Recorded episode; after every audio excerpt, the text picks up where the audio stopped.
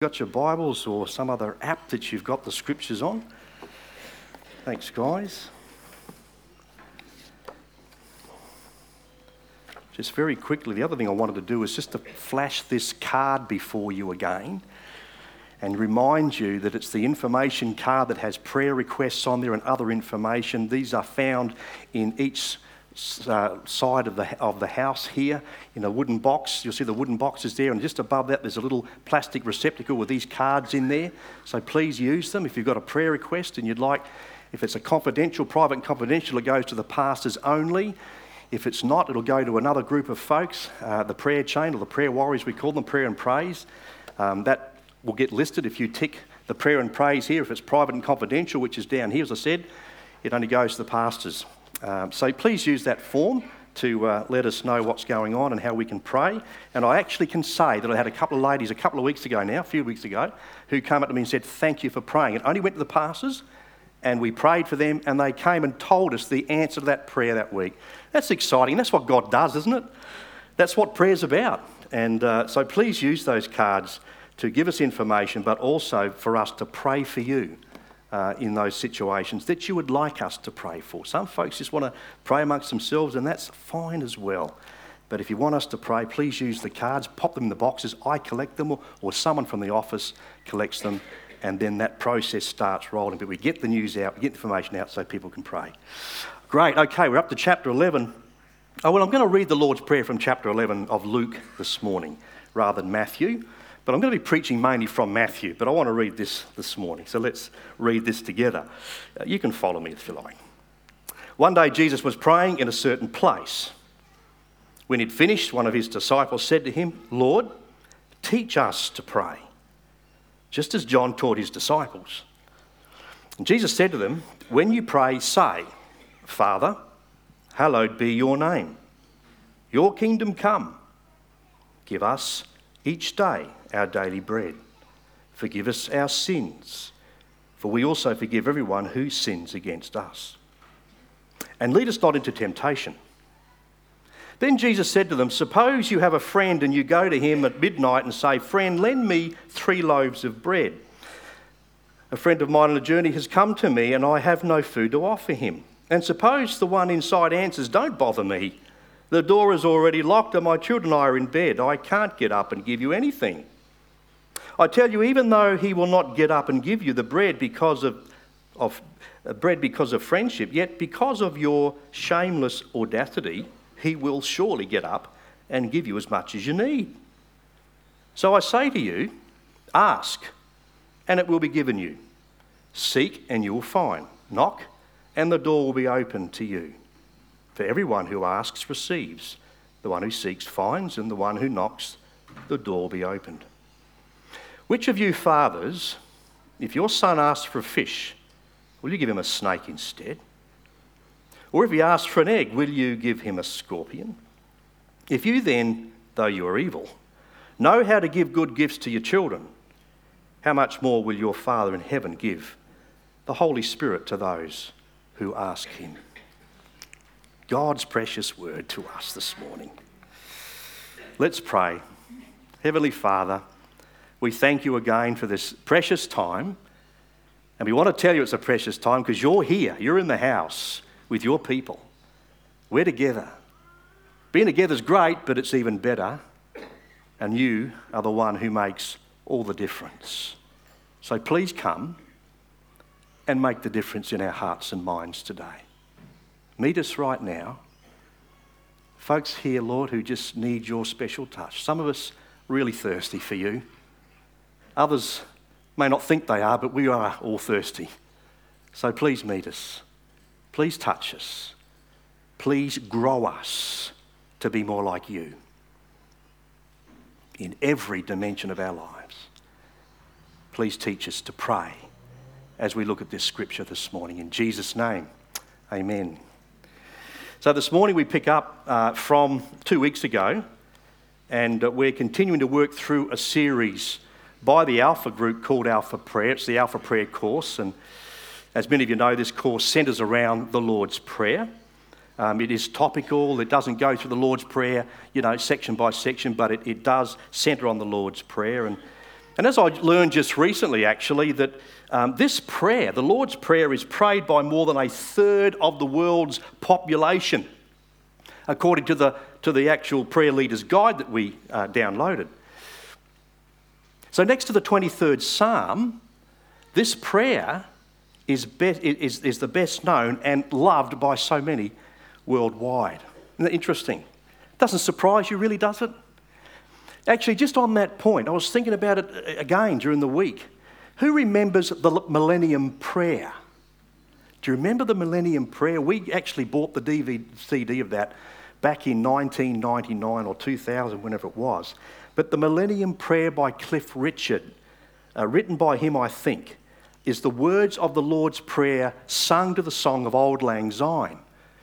And this is the interesting thing in the, in, year, in the year 1999 to 2000, this song, the Lord's Prayer, the Millennium Prayer, reached number one in the UK singles chart. Number one.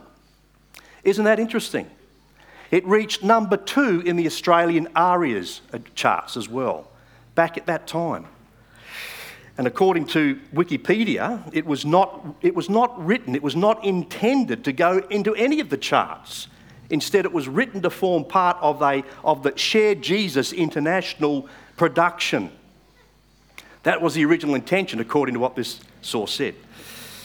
But isn't it interesting? It seems that the Lord had other plans. And I wonder if someone was petitioning God during that time. Because if you can also remember, just briefly, I want to get, roll on with this, but you can remember that it was at that time, it was a troubled time. For some people, it was a, a very frightening time, it was an uncertain time. There was talk about the Y2K bug. Who remembers that? Remember the millennium bug that was supposed to cause havoc around the world? The computers would crash, planes would fall out of the air. Do you remember that? And there were people, I remember on New Year's Day, or New Year's Eve of 1999, who had private planes and they went up and they flew around saying, See, we don't believe this nonsense. But I wonder whether or not God's timing was such that He brought this millennium prayer. I don't know, that's just what I'm thinking. When people are nervous, when people are uncertain about what's going to happen, when the clock ticks over to the year 2000, and there's all kinds of stuff going on about that. So we need to continue to pray and pray the prayer Lord, teach us to pray. Teach us to pray. So we want to encourage you to do the Alpha Prayer course if you're not doing it already. Do it in families, do it as couples, families, better still in a life group. Um, all the resources that you need are freely available online. You can download them from the website www.prayercourse.org. It's just there. Um, and there are a couple. Last time I looked, there are about two USB sticks left with all the resources on them if you wanted them. There are only a couple left. There may not be any now, thanks to Josh, who copied a number of these things, put all the resources on a USB stick, freely available from the office. Check it out after the service if you'd like one. There might be one left. But look, um, as I did last Sunday night, two weeks ago, I want to lead us in a suggested prayer as we continue this series that we're doing and the course that we're doing here at the moment. Could I lead us in a suggested prayer? I love this prayer. Um, I, I, I encourage you to make it your own, but I'd like to lead us in this prayer. It goes like this Lord, I often talk more about you than to you, and I'm sorry. I pray for my own prayer life to grow. I pray for prayers to be answered through this course, through this series. I pray for complacency to be replaced by expectancy and disappointment by fresh faith. Father, we pray for those who assume that prayer's not their thing, to be quietly hijacked by your Holy Spirit over the next few weeks and even longer. Lord, we long for more of your presence, more of your perspective, and more of your power in our lives. Lord, would you teach us to pray? In Jesus' name, amen. So, this morning we want to look at the second topic using the Lord's Prayer as our basis and, and to use other scriptures as well. So, the second one we're looking at is called power in prayer or petition. Let me take you back to Matthew's uh, prayer, um, the Lord's Prayer in Matthew. Matthew 6, 7, 11 says this, and I love it. And when you pray, I just want to make that little point. It doesn't say if you pray, it does say when you pray. So when you pray, do not keep babbling like pagans, for they think that they'll be heard because of their many words. Do not be like them. For your Father knows what you need before you ask Him. This then is how you should pray Our Father in heaven, hallowed be your name. Your kingdom come, your will be done on earth as it is in heaven. Give us today our daily bread. And so, firstly, by reminder, um, this prayer was given by the Lord Jesus, and I'm sure we all know this, as a model prayer of what authentic Christian prayer is, what it's like, what it actually is, in contrast to the babblings or as other versions say, to the vain and meaningless repetitions of pagans. This is authentic prayer, Jesus says, in contrast to what you've heard and perhaps what you were doing yourselves before you met Christ. So it's not just a model, it can be actually used. As I said earlier, it's being used by what we understand more than a third of the world's population. So, interestingly, in Luke, as you perhaps may have picked up, let me read these verses. One day Jesus was praying in a certain place. When he finished, one of his disciples said, Lord, teach us to pray, just as John taught his disciples. Then, then, he, then Jesus said to them, When you pray, say, Father, hallowed be your name, your kingdom come. Give us each day our daily bread. So when you look at Luke's account, you'll see that Jesus is saying, When you pray, you say these words, sort of thing and he goes on with the prayer. But in Matthew, it says, when Jesus is recorded as saying, This then is how you should pray. So you can see that it's a minor thing, but it's a good thing to just keep in mind that the Lord's Prayer can both be a model of, of prayer, of, of how we actually base our prayers and use it as a model, or it can actually be the prayer itself. And I want to encourage us all this morning, family here today, I want to encourage you to, that in your families, as couples, pray the prayer. Pray together. Pray as families. Get your kids around you. We used to do that with our kids, and yes, they'd roll it over the floor, and you'd go, What on earth are we wasting our time doing this for? But it's not wasting your time. You pray. Let them see you pray. Pray as families, pray as couples need to do it. And of course, not just praying the Lord's Prayer, but other prayers, but pray the Lord's Prayer. Talk about what the prayer means as you go through each verse of it. They're very, very important, essential things we do as families in this world in which we live, folks. You've heard the saying, sure you have. Families who pray together stay together. But it's also important to remember that when we pray, we engage the Lord Jesus, we engage our Heavenly Father sincerely with all of our hearts and all of our minds. Otherwise, even the Lord's Prayer is in danger of becoming meaningless and vain repetition, the very thing that Jesus is denouncing here. Do you understand that part of it? In other words, don't parrot the prayer where your mind's somewhere else and your mouth's doing this, but you're off somewhere else. I don't believe God hears those kinds of prayers. Because when He hears prayers, He looks at your heart, not just what comes out of your mouth. If he, if he only saw what come out of our mouth, how big trouble we would be in. We don't know. The Bible said we don't know how to pray as we ought. Listen to how the prophet Jeremiah uh, emphasizes this point that I'm making here this morning. And he's emphasizing it to God's rebellious and fallen people, Judah, who are about to be taken away captive by Nebuchadnezzar. So Jeremiah's prophesying here, and he says this to them. He says, Then you will call on me. This is God speaking here. Then you will call on me and come and pray to me, and I will listen to you. This is Jeremiah 29 and verse 12 to 14. Verse 13 says this listen to these words. You will seek me and find me, listen to this, when you seek me with all your heart. I will be found by you, declares the Lord. I believe that's a conditional prayer. He says, I will be found by you, declares the Lord, when you seek me with all your heart. So don't come babbling stuff.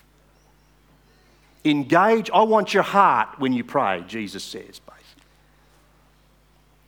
I want all of you. Meet with me, be intimate with me, and I with you.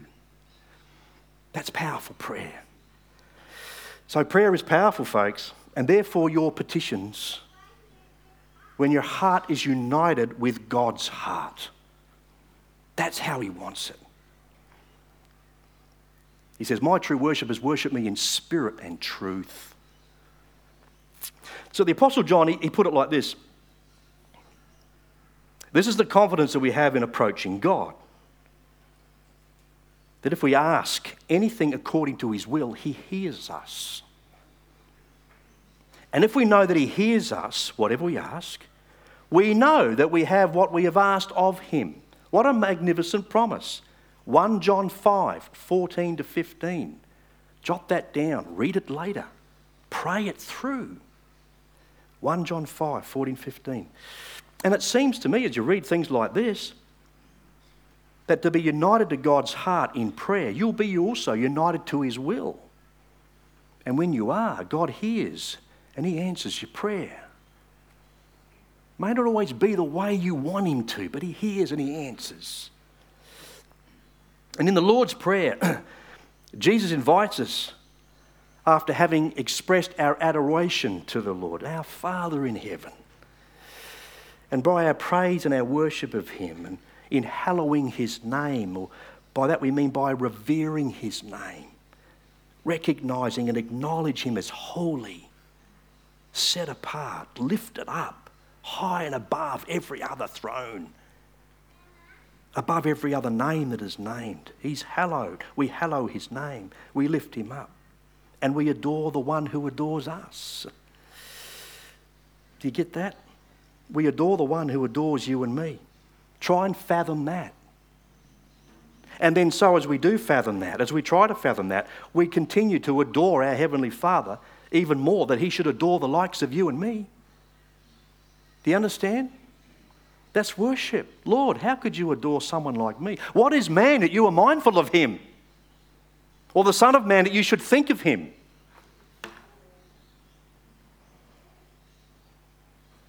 We adore him. And then Jesus continues to teach us in this prayer that priority ought to be given, firstly, for the name, for God's name, for his rule, for his kingdom, for his will. That's the first part. That's how we engage with God, adoring Him, acknowledging Him, acknowledging His kingdom, lifting our eyes up, but then also recognizing we have needs too. And so the second part of this prayer deals with our human needs. And so we come and we, we're invited by Jesus to petition our Father, asking Him, verse 11, give us this day our daily bread. So in this prayer, in this part of the prayer, it's, it's give us, it's forgive us, and it's deliver us. Those three petitions give us, forgive us, give, uh, and uh, deliver us. These are the needs, these are our needs that Jesus teaches us to petition our Father in heaven with. I want to touch on the petition of Your kingdom come. Your will be done on earth as is in heaven. But I want to deal with that part of it later on. But Your kingdom come. So Jesus is clearly teaching his people that we are to seek the kingdom of God as a matter of priority. Absolutely.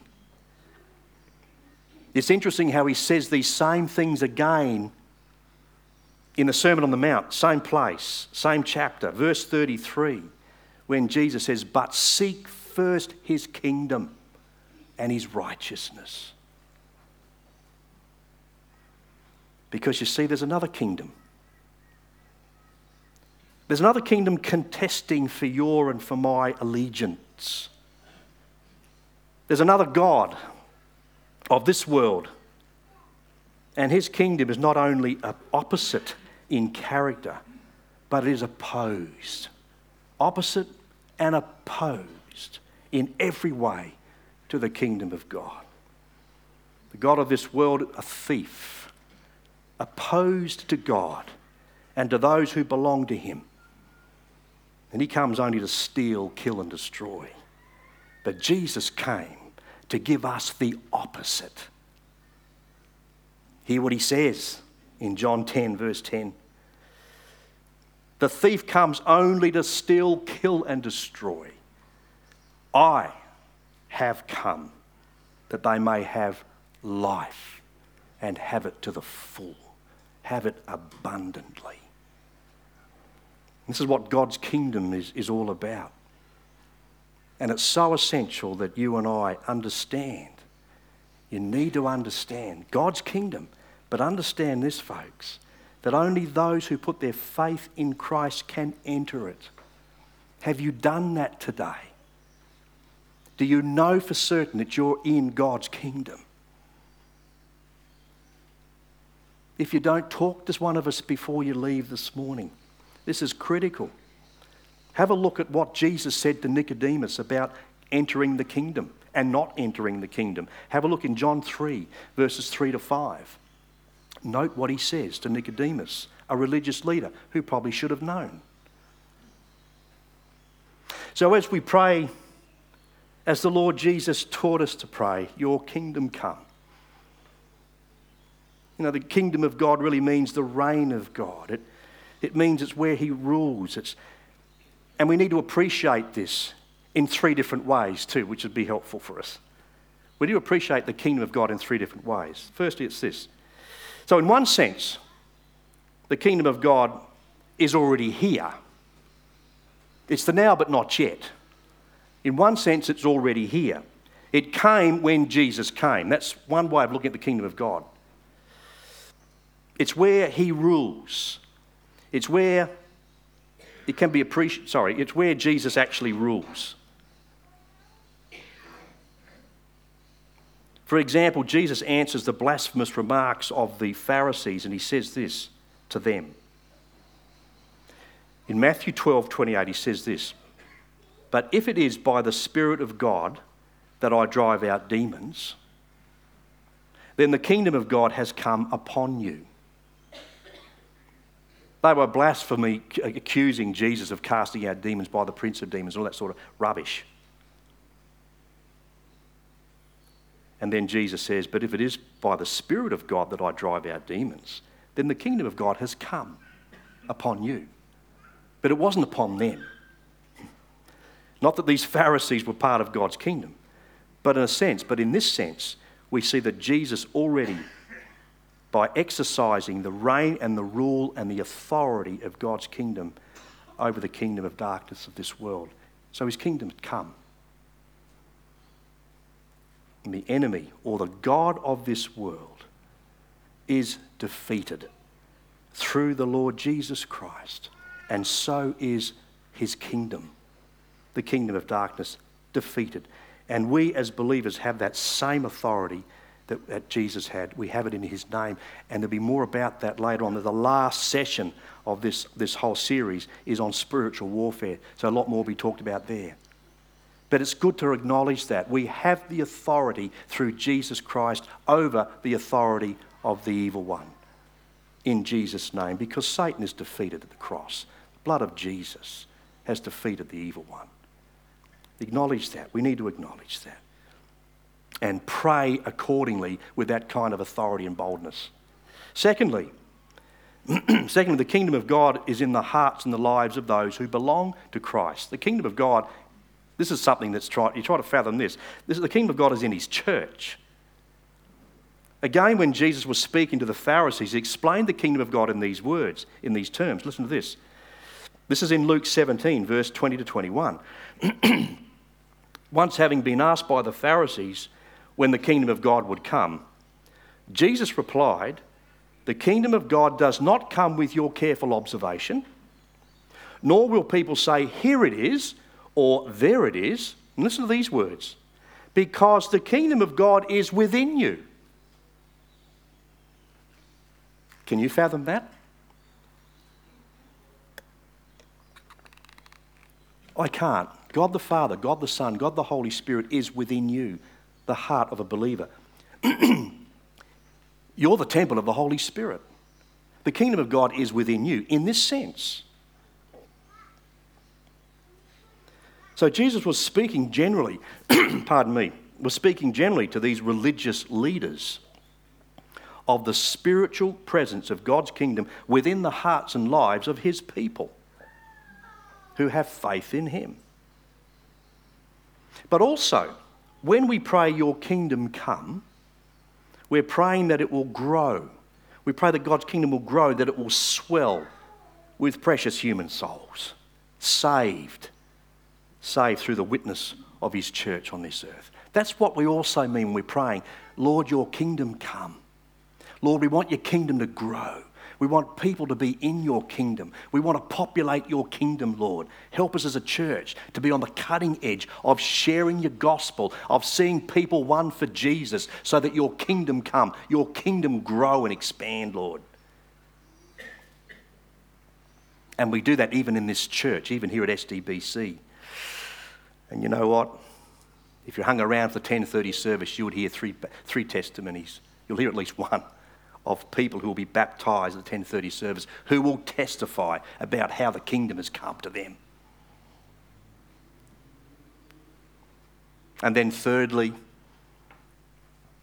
and this is awesome, when we pray your kingdom come, we pray for that glorious day. That glorious day when Christ shall return and establish his kingdom upon the earth. And that day we know is coming soon when we will experience, when we will see things that are beyond our comprehension right now. But we're looking forward to that. Are you looking forward to that day? Is it in your heart and you say, Come, Lord Jesus? Please come, Lord Jesus. And we'll get to see and we'll get to experience a glimpse, a little glimpse of what John gives us here but we'll experience in its fullness when He comes. But listen to this. Let this whet your appetite. Read it and worship God as you read what's going to happen. Revelation 21 1 to 3.